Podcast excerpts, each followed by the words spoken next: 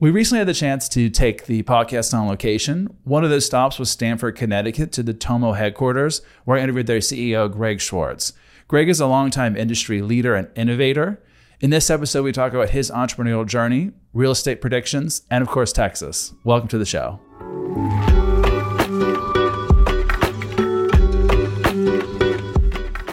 So one of the things I wanted to talk about was your story, mm-hmm. and where we're here in your office in Stamford. Yes. Where are you from originally? Um, I like to call myself an American, a North American. We okay. we moved around a little bit. Uh, so I grew up as a kid in New Jersey, uh, in a little town in New Jersey, and then my dad got transferred to Montreal, Canada. Oh wow! And I went to high school in Canada. Then you know we're ardent, ardently from the states. Yeah. Uh, and then college in, in, a little school in upstate New York called Hamilton okay. College. Um, and what uh, city was that in? In upstate New York? It, Clinton, New York. So not too far from Syracuse, the yeah, metropolis of Syracuse. Yeah, I went to school in Ithaca, That's and right. you're familiar with the brutal winters then. They are that. I know. It's just no fun. When it still snowed a lot. Yeah. just I don't I don't know what I was thinking, but yeah, brutal winters. Yes. So you went to school there, and then how did you end up getting in the real estate industry? Yeah, that's an interesting one. I'd like to say I graduated college with a strategic plan, followed each point, um, but that's not true. Um, I, you know, was a first generation uh, uh, internet person, so I'm really an yeah. internet, internet entrepreneur, internet guy. Yeah. Um, out of college, I worked on one of the first ad campaigns on the internet. It makes me sound uh, vintage. I'm not. the best is ahead. Uh, I worked on one of the first uh, ad campaigns on AOL ever. Oh wow! Um, a guy was working on a campaign at the desk next, next to me at an ad agency, and I fell in love with the internet. Um, and started working on some of the definitive tech products. So okay. Alta Vista, if you remember that search engine, I do, was one of my first marketing campaigns I, I worked on as a young kid out of college. And there's a real scarcity of of folks, of business people, of mm-hmm. marketers, mm-hmm. of salespeople, of producers, of product folks that understood internet technology, this movement. It was new. Yeah. And so it launched my career forward a decade quicker than it probably would have because – there just weren't a lot of folks that understood uh-huh. the World Wide Web and HTTP and the yeah. protocols and yeah. who were interested in, in in targeted advertising. So that was my original on board to a career. Mm-hmm. wasn't directly into real estate. It, it, it was in starting internet companies. Um, uh, I happened to have my, my dad was a land developer, uh, so I had okay. dirt under my fingers. Yeah. Uh, in a different way than we practice it now, right? right uh, it, it, was about you know getting some debt, buying some land, spending ten years, fifteen years trying to get it permitted mm-hmm. and lotted. Um, so as a kid, I kind of saw that, and I'd always had it in in in, in my blood. Yeah. Uh, I was running a business. It's a little bit controversial now, but I don't know why. But I was running part of CNN.com, mm-hmm. the the news website. Um, and my friends Lloyd and Rich had founded Zillow and came a calling and asked me to take a 80% pay cut, commute from New York City with a young family to Seattle twice a month. Oh gosh. And uh, dedicate my life to making real estate agents successful. And I said, hell no, the first time. And little kind of crazy story. I, one of our businesses at, at CNN at Time Warner was Fortune Magazine. Mm-hmm. And right after saying, What? I can't take an 80% pay cut and eat ramen noodles or whatever, and with a young family in New York City, the next week, Fortune Magazine put Zillow on the cover of Fortune Magazine. It was one of my businesses. Mm-hmm. And it was a sign. And so I took their phone call again and flew out to Seattle and fell in love with the notion that uh, among so many categories of the internet, there already was a clear customer centric, industry loved player like Amazon and books or Expedia and travel mm-hmm. and real estate.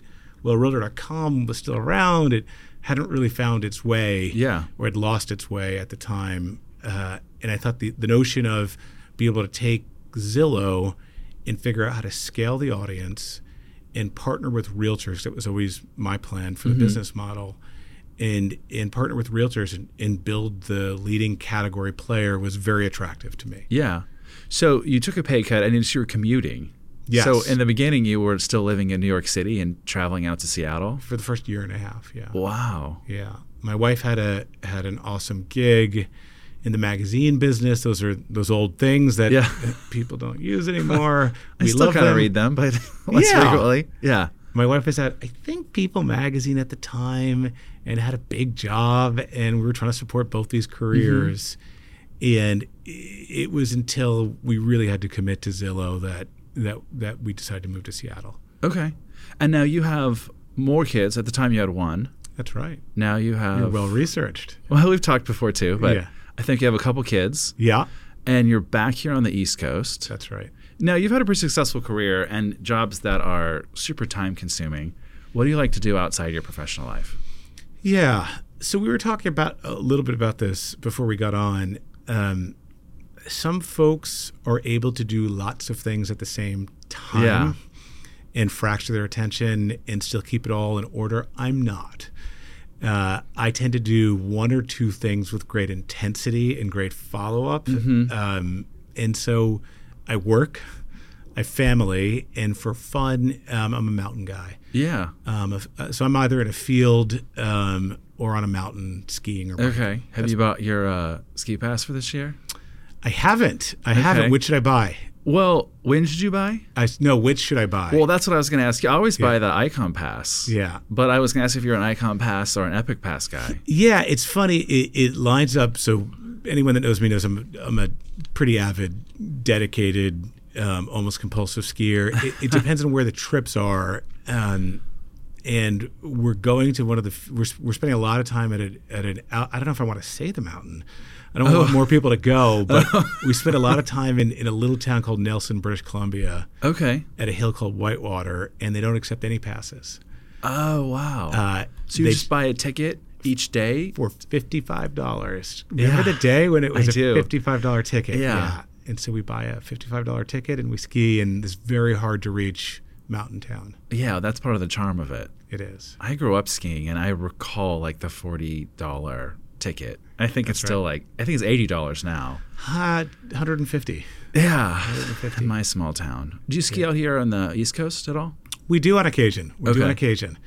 Uh, up in Vermont, uh, which is lovely and green and and uh, and hardy.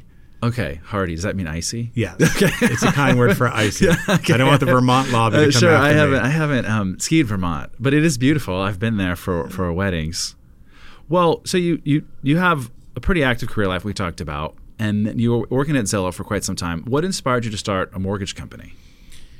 Yeah. Um, the team and I, and it's really what inspired us, because we're we're I'm a team guy. Um, like really complicated, difficult, big challenges. Our time at Zillow was coming to an end. Um, I'd been there for close to 13 years and was getting cranky and and and you know I believe 10, 15 years, and you probably your ideas are probably getting a little stale and it's time to let a next generation of exec run it, and the, the bench is, is quite deep there. Yeah. Um, so it was time for me to get out of the way and think about what was next. And I felt like I had unfinished business in real estate.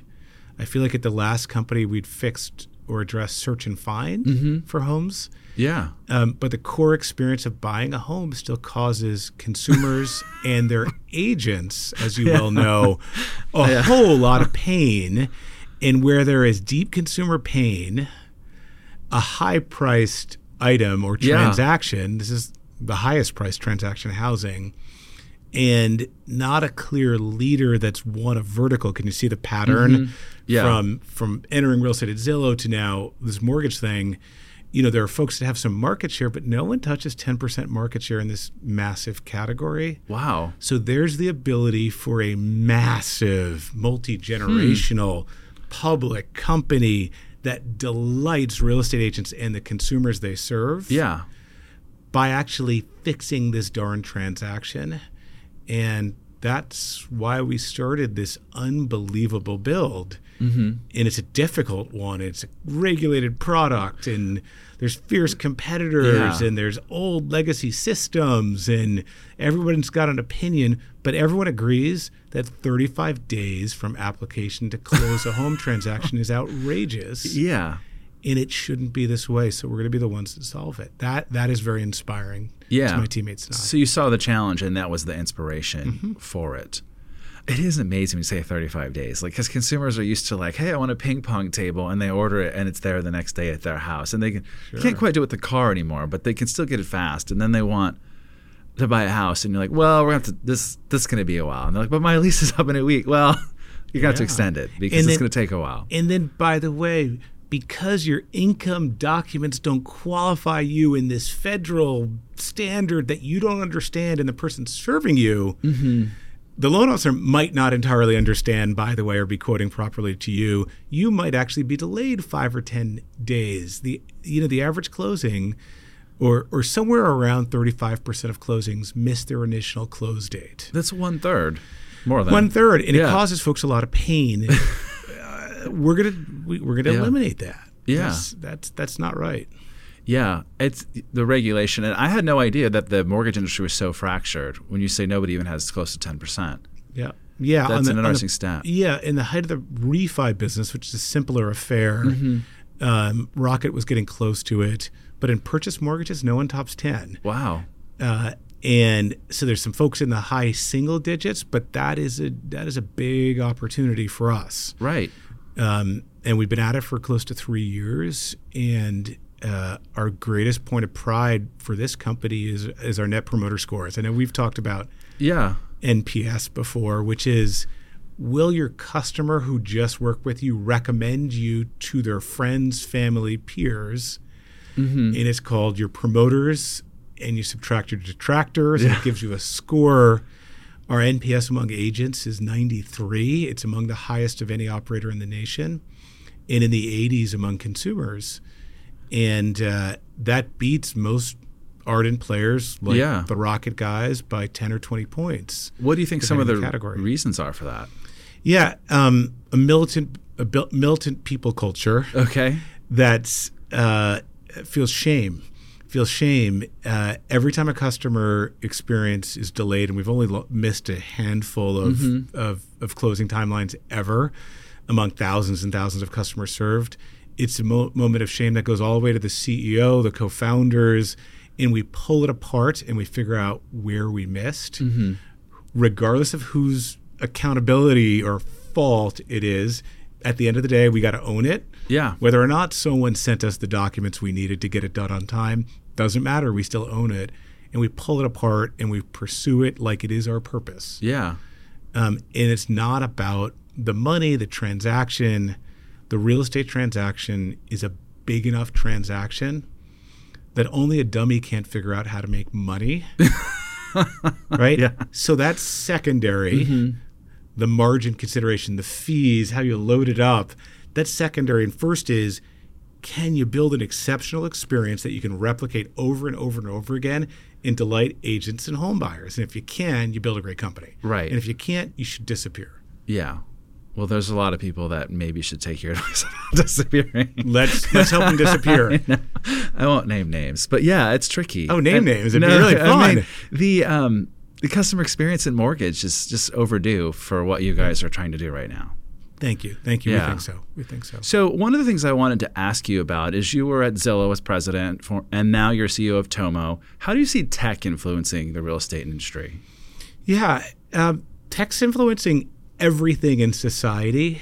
Uh, the way we communicate, uh, uh, the way we um, review data, documents, the way we search for information, but it hasn't replaced this yearning for connection. Yeah.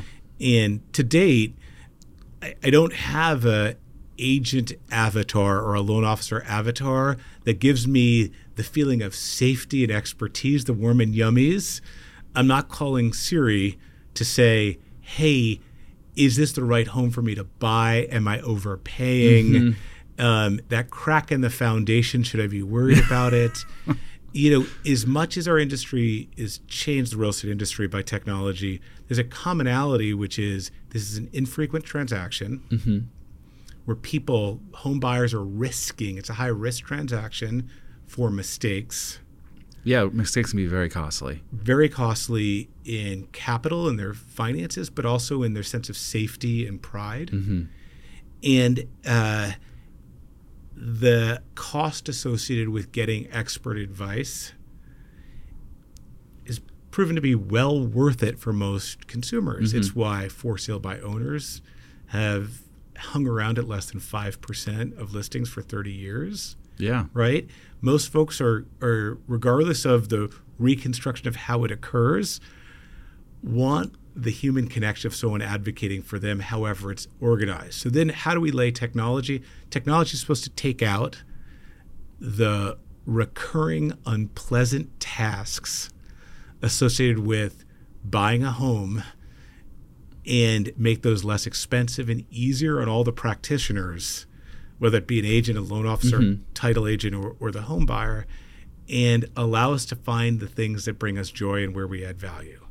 I think that was pretty wordy, but like connection from people and advice from people and safety from people, and technology is supposed to make us more productive and kind of take out the grind. Does that make mm-hmm. sense to you? Yeah, you're basically reducing some of the friction points with technology. Yeah. And well, I'm at Compass, and one of our things at Compass has been how do we make agents more productive? Like, how can we leverage the company, it, how, the technology to make an agent more efficient, but still service the customer? It was never about eliminating the agent. It was about how does the agent become more efficient. You and you're saying the same thing for a loan officer. How do you how do you make them give the advice? And and also for a consumer for a customer Yeah. like hey in the old days not so long ago still in some states you couldn't digital signature your, your closing docs you know you had the big stack of Yeah. docs and you were signing them all and you didn't know what you were signing and had no time with it and it was unnerving um, you remember those days Oh, yeah, I'm, I was thinking, am I in that state? Because most people are still signing on paper, but I think it's because their lenders require them. Yeah. Not because the, the state of Texas Yeah. requires them that's to. a, that's a that's a choice of uh, a service provider to drive disorder and discomfort.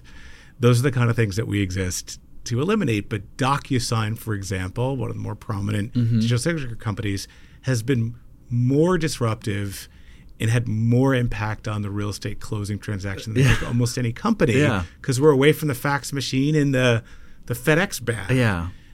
And that's what technology is supposed to do for us to take away the friction, Mm-hmm. the unpleasantness. I'm laughing about the DocuSign because I recently met with some sellers who are looking for a new agent to sell their house. And they're like, Are you going to be able to facilitate us signing digitally? And I was like, um, yeah, yeah, like I'm really hoping we're not going to be signing on paper.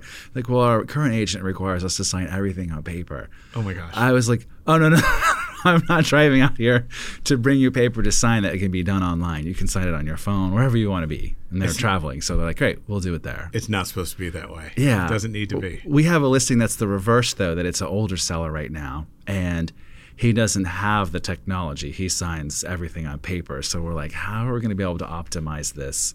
That's his for- right. It's right? his right. And if his he wants it, that's cool. But it's like, how are we going to optimize this for the buyer that's going to come to our listing? Like, how can we make it easy for them? Because they're going to have to wait. You know, now the decision, something like simple like that, the decision process has been shortened because you can receive the offer on email, you can review it with the client right away, and they can sign and, and be under contract. Yep, it's We're efficient like, for you. We're going to have to set expectations with the potential buyers on this property that it might be a four day decision period while he drives back to Texas to review offers. Yep. Hey, we we've got a software system which we, I think the nickname of it is Iron Man. I think it's symbolic of what a lot of us are trying to do with Uh-huh. enterprise software, is uh, or B two B software, is I think of the movie. Did you ever see the movie Iron Man? Oh, yeah, I did. Okay, so Tony Stark. Yep. think of Tony probably a very capable person uh, if he wasn't in a suit, Uh huh. a billionaire or a fictitious billionaire, um, but gets in the suit and he's a superhero. He's able to do much more, much more quickly. That's what we're trying to do with the software we're building is to amplify all the people around us, and that's my vision for technology and software for real estate agents as well. Mm-hmm. Is over the coming five, six, ten years, technology can take a great real estate agent, allow them to be ever more efficient mm-hmm. and almost be in that superhero suit and serve their customers better. I'll give you a, a neat example. Um, we've got a, a call center here of of uh, inside sales associates that work Yeah. with customers and sometimes talk about home search.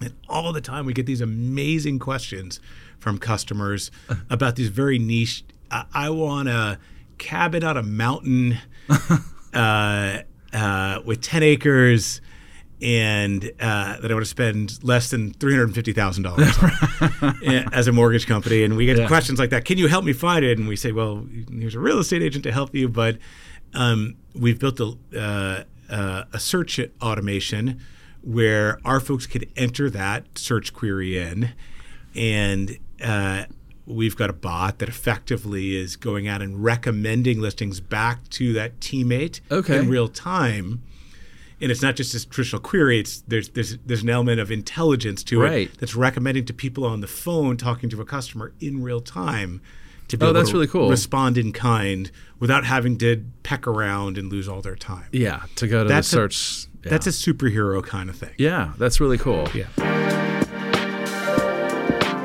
Are you a real estate agent listening to this podcast? Our team is growing. To find out more about joining a fun, service-minded team, go to hastingsre.com slash careers. That's H-A-I-S-T-I-N-G-S R-E dot com slash careers.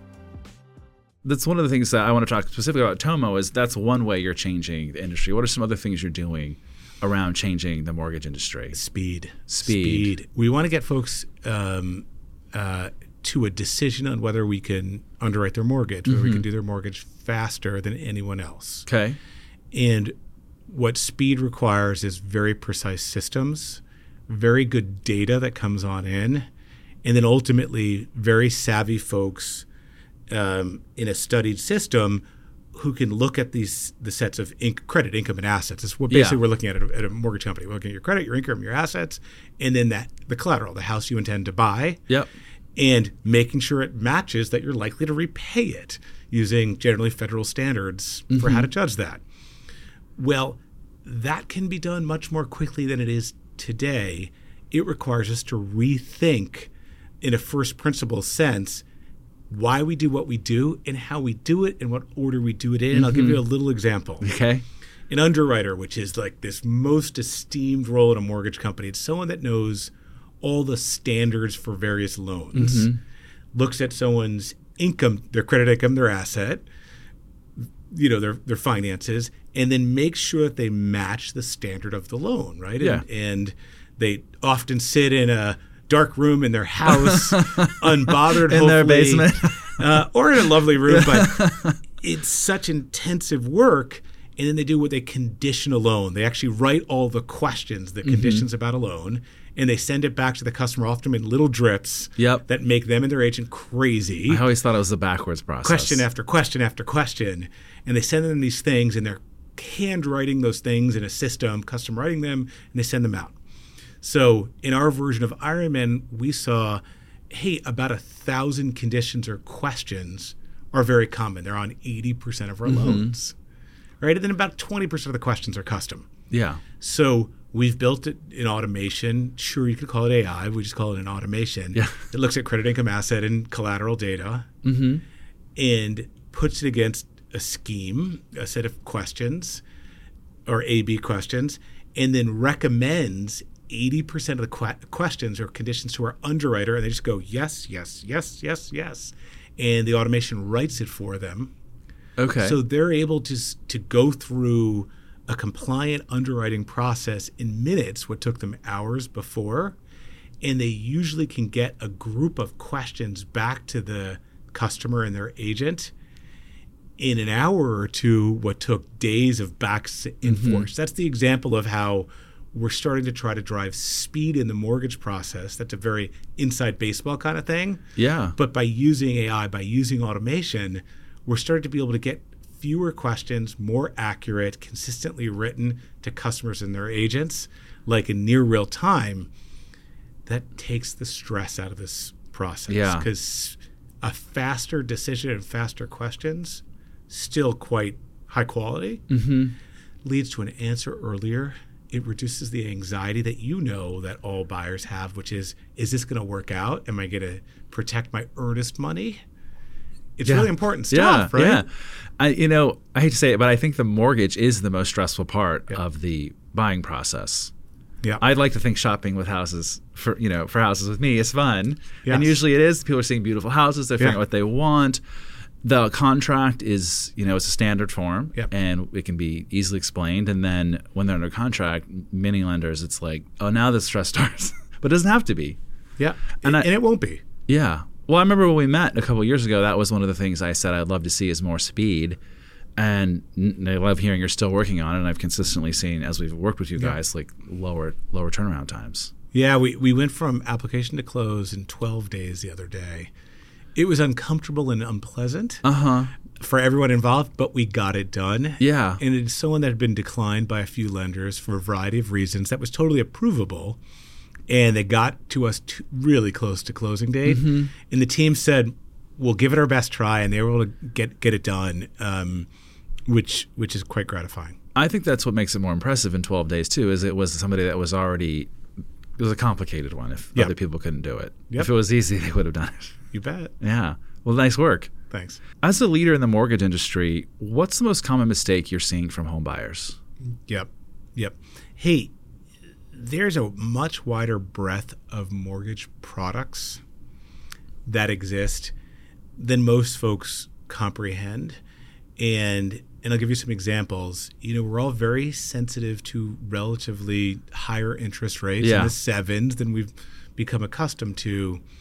There are a variety of ways to bring down that interest rate if you've got a loan officer who has a wide breadth of products that they can sell and they know those products Mm-hmm. and we've got a customer matched to a loan officer more frequently than not i see home buyers shop rate not mortgage Yeah. program and i'll be crass that's a sucker's play Okay. when you go on the internet and you see a low headline rate, we were working through this with a customer yesterday. They saw a low headline rate. That lender happened to have them in a conventional product, which wasn't the right product for them, and they had points on it. So the interest rate was six, seven, five, or something mm-hmm. bordering on on below seven, but they had thousands of dollars of points and they were in the wrong product. That individual happened to have been a veteran. Mm. On And a conventional loan. Wow. in a conventional loan, because they were talking to someone that didn't have a VA loan product, and they'd chopped right off the headline, and they just weren't that savvy. And it's there's Yeah. no shame in it. We're not. We ought not have to be mortgage bankers. There's enough mortgage bankers out there, and so we go to great, great efforts um, to have virtually every product now um, that is reasonable under the sun. Our team now has, and our team's pretty well trained in it. And our online tools now also path people to the right products. Okay.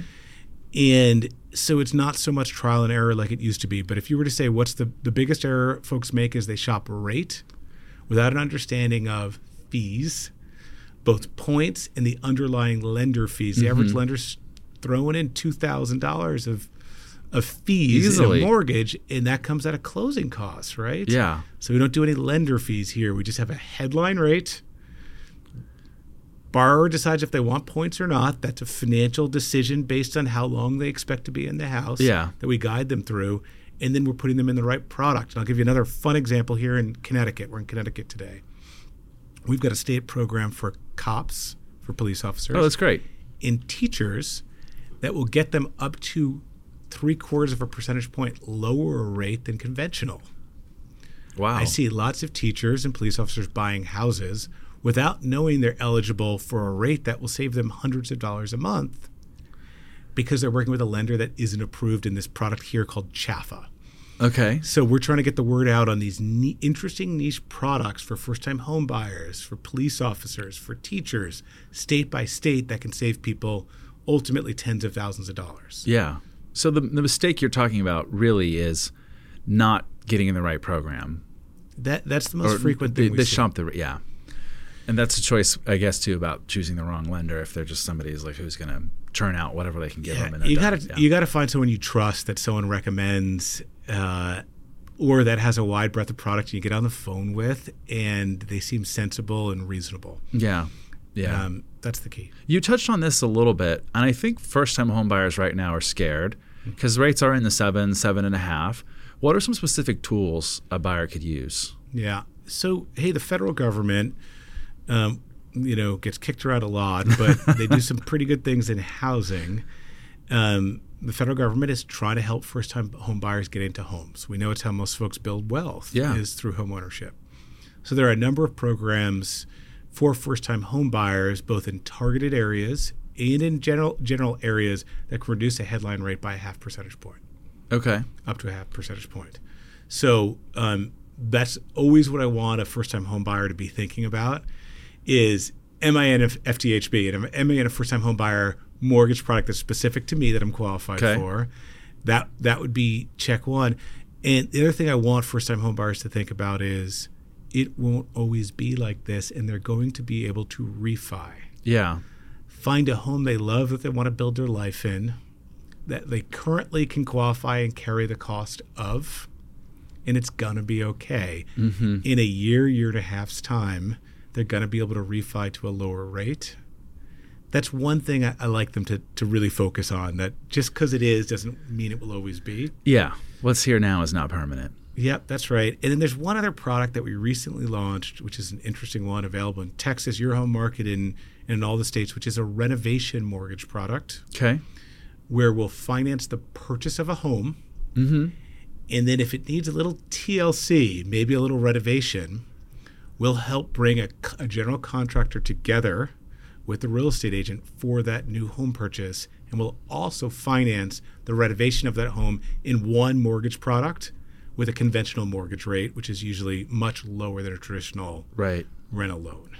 So Yeah. that's another way to create opportunity for a first time home buyer. And it's eligible to anyone. Yeah. But first time home buyers, find a beat up house that that that we need to renovate and then we'll do a double loan on it at Yeah. the same rate. this is this is something I've talked about a lot of times on the podcast is I actually think buyers overweight the house itself in their search and underweight like lifestyle factors like neighborhood and location because they can't change that but they can change the house all day long. They can in And- proximity to friends and family. Yeah, and in great neighborhoods you can tear the, I mean people tear the house down all the time and build you know, that's not reasonably a first time home buyer. Yeah. Um, but but yeah, so th- that's a great point to point out. Like you can actually make the house how you want it. Don't get fixated on Yep. your dream home, your HGTV home. You have a big picture perspective on the real estate industry. What do you think 2024 looks like? Um, 2024, um, I don't see why much is going to change Okay. on the most popular topics of price and mortgage interest rate. Yeah, hey, we gotta we gotta we gotta get this inflation thing under control. And when we do, uh, we'll see rates moderate reasonably quickly, and then we'll see inventory come back to the market. The reason why we have high home costs, you well know, is because there are very few listings, and people still are having babies and moving and getting new jobs, and they still want to buy their first home, knowing the other part, which is rates will come down in time and they'll refi. So until we get inflation under control, it's going to be more of the same. Yeah. So I suspect it's not uh, in my crystal ball till the second half of next year. We got to get through elections. We got to get through forgot about those. That's going to make for an the interesting year. holiday season. We got to probably get into Q1, Q2 to see things moderate a little bit. Um, and then, hey, the big story of real estate next year is going to be continual automation and AI to make agents and lenders and all the practitioners to amplify them. And we're working on some wonderful, wonderful tools for consumers and our partner agents that are going to amplify them and make them more efficient. And uh, uh, it's the start of, I think, a pretty big journey. Oh wow, yeah, that's exciting. Yeah. Yeah, I mean, I always think the future is bright, but that's maybe my own mindset. But more of the same. Yeah. Sorry. No, I don't know. I don't think that's bad. I mean, I don't think we're in a personally like in Texas. I don't think we're in a bad market. For buyers specifically, though, I think the prices are a challenge because I don't see them going down. Yeah. Hey, you're in the Dallas Metroplex magic. I call it Yeah. magic. you've got you've got two interesting things happening. You've got folks building as quickly as they can, Mm-hmm. and you've got a, a an envir- a state in a city that's that's pretty friendly to development. Yes. If not, rough things would be occurring and if rougher things on price. Um, and it seems like Dallas is having its magic moment. What had been the California dream, the great magnet to global talent, seems to some degree to have migrated to Dallas. Mm-hmm. Um, I'm just hearing from people all over the world and all over the country that Dallas is where they're heading. It's interesting. Yeah. Yeah, I mean, a lot of companies are still considering relocations there, Mm-hmm. and it's a diverse economy. There's it's not overweighted towards any one industry. Yep. There's a lot of yeah, there's a lot of people still moving there. Yeah, hey, the beaches are better in California. undoubtedly, are. undoubtedly Yes, better. are. But uh, affordability and taxes um, are more moderate in, in, in Dallas right now. So Yeah. it, it draws in folks. It's like Tom Ferry says, it's a big weather tax to be in California, There but that is. weather is great. It is pretty good. Yeah. Now, as a CEO, what's one piece of advice you could give to potential entrepreneurs? Okay, and I'll, I'll I'll give the same advice to everyone: less is more. Oh, okay. less is more. Um, and it's my belief in almost all of our life. Entrepreneurs, in particular, have the challenge of an unlimited number of ideas and less capability than an established company to actually do them. And so the wisest try to do fewer, more powerful, more forceful things and put all their resources behind the most important things. We've got a process at Tomo, um, which is whenever we're entering a new area or building a new product, first is we try to sample. We try to sample the strategy. We try to try a bunch of things Okay. with very low scale, very small tests that cost us little, but will give us a signal on whether customers really want it. Right. And so we don't spend six months, nine months, a year building software or an experience to then unwrap it and hope people show up. We really start to sample 1st mm-hmm. get some input off of a hypothesis where we've got we've got passionately held beliefs, but we test them, and when we see positive data, then we forcefully pursue something that we think is large. We try not to spread ourselves too thin, and it is human nature to try. We were talking about it Yeah. it is human nature to try to try everything, then master nothing. That is a doom loop for an entrepreneur. And hey, we Elon Musk has popularized um, something that's been around a long time, but uh, he very capably first principle thinking, which is break problems and opportunities down to their basic building blocks, and then decide why it's done the way that it is, and then rebuild from there. We Yeah. practice that here, which is if we're going to fix a mortgage product, so mortgages for first-time home buyers. Why are first-time home buyer products done the way they are? Why are the fees the way they are? Why do you have to talk to us? Why can't you apply online digitally at midnight if you don't want to talk to us? Mm-hmm. We break all those questions down and then we rebuild an experience on top of it that's simpler, faster, ultimately more profitable for us. Yeah. I want every entrepreneur to always keep that in the back of their mind that uh, unlimited possibilities will snare you. Yeah. It is cool that anything is possible, but if we give our attention to everything, it's a real trap. Right? I could tell a lot of personal stories there, but we won't. One of my favorite topics is talking about Texas, and you, you touched Yeah. on it just a moment ago. Uh, I think Texas and, and Dallas was one of the areas you guys launched in. That's right. What was your reasoning for that? Yeah.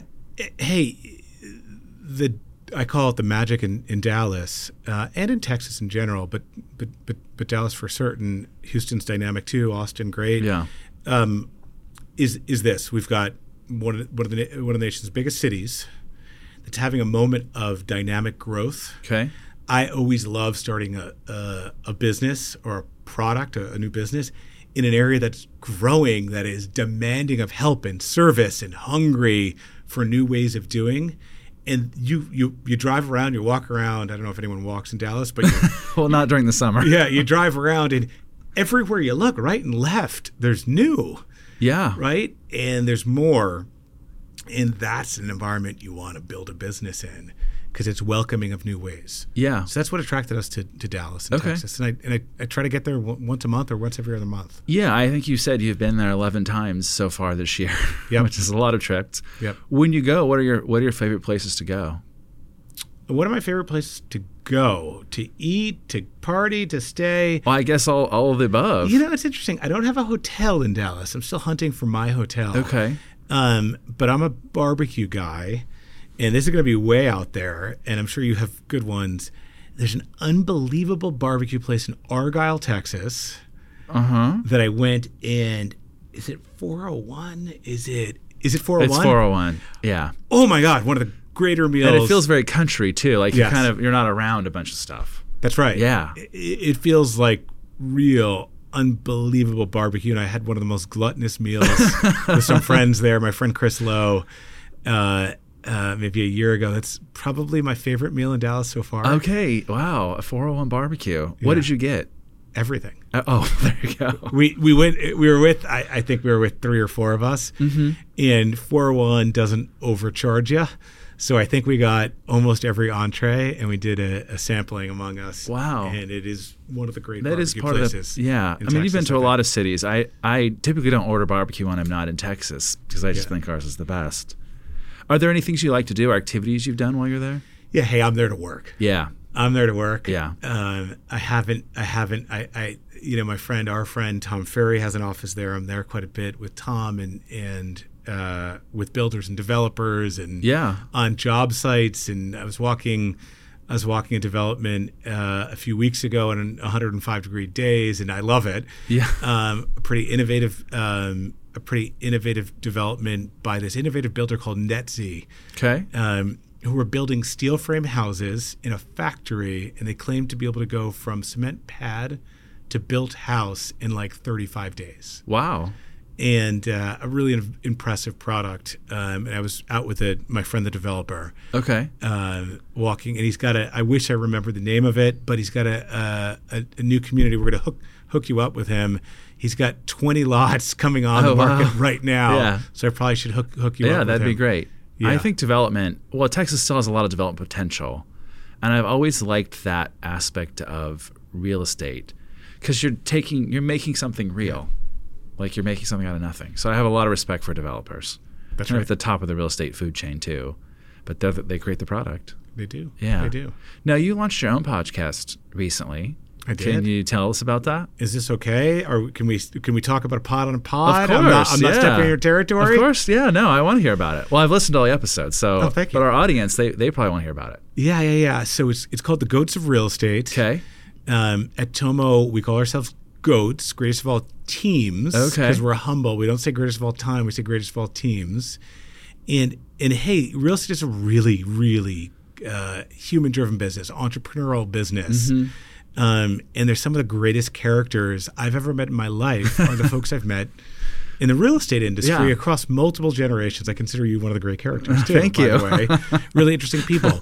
And I learned so much from folks. So I want to share these wonderful conversations Mm-hmm. that I have at dinners with my friends and, and people I want to be my friends um, with other folks. And with I get this question all the time um, from younger folks starting out in, in this business or other business. How do I succeed? What's the difference between two people who are reasonably bright, reasonably motivated? Why does one succeed and the other doesn't? And these are fundamental questions that I've been pondering my whole life as well. I've read, I've not counted it, I probably need to do certainly more than 500 biographies Wow. um, a biography read. I w- read one thing. I read about political leaders, uh, military leaders, and business people, and a few sports people on occasion. Uh, and I'm searching for a truth, right? And the truth I'm searching for is why do certain people with not dissimilar capability win at their chosen profession or path, and others who are just as smart, capable, seem not to accomplish the same great things. And there are some things common in all these people's stories. And so, what I'm trying to do with the Goats podcast, frankly, is go through my friends or my new acquaintances' stories to see why they changed what is a massive 1.2 1.2 trillion dollar business. Yeah. Why have they been able to accomplish things to a greater exponential degree than others? Okay. And those are some of the more interesting things to explore in life, I think. For sure. From the audit, well, we don't want to give away the secrets of the podcast, but now I'm curious what the what the differentiators are. Oh, I'll always talk about it. It's, Okay. It's pretty simple and it's common in every one of our stories mom or dad. Okay. And it's usually, sorry said with love, mom and dad. Dad called me about this the other day. mom or dad screwed us up in some way that gave us the drive to be uncomfortable. Mm-hmm. When most humans become uncomfortable in a topic, they stop. because Yeah. it's called survival. Yeah.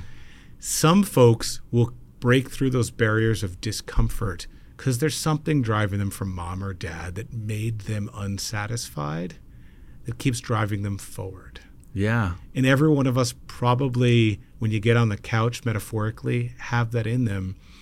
Hey, if you're willing to, in my case, fly to Dallas on a 140 degree day on two days' notice and disrupt my life and do a round trip in a day, um, there's something a little crazy about that uh, and unnecessary. But that's what it takes. You jumped on a plane to do this pod. Um, maybe you're seeing other folks are doing other things because you're committed to your business and to the people that listen. There's something that drives you harder than most people will, right? Yeah. Yeah. Yeah. Is, it, is it mom or is it dad? Maybe dad a little bit. Tell me about dad.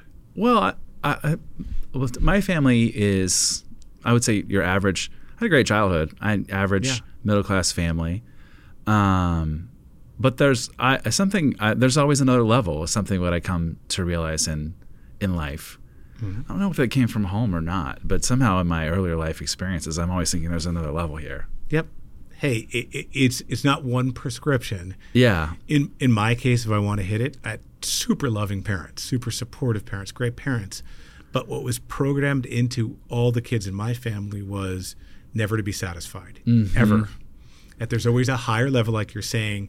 And m- my parents' parenting philosophy was good job, but. Yeah.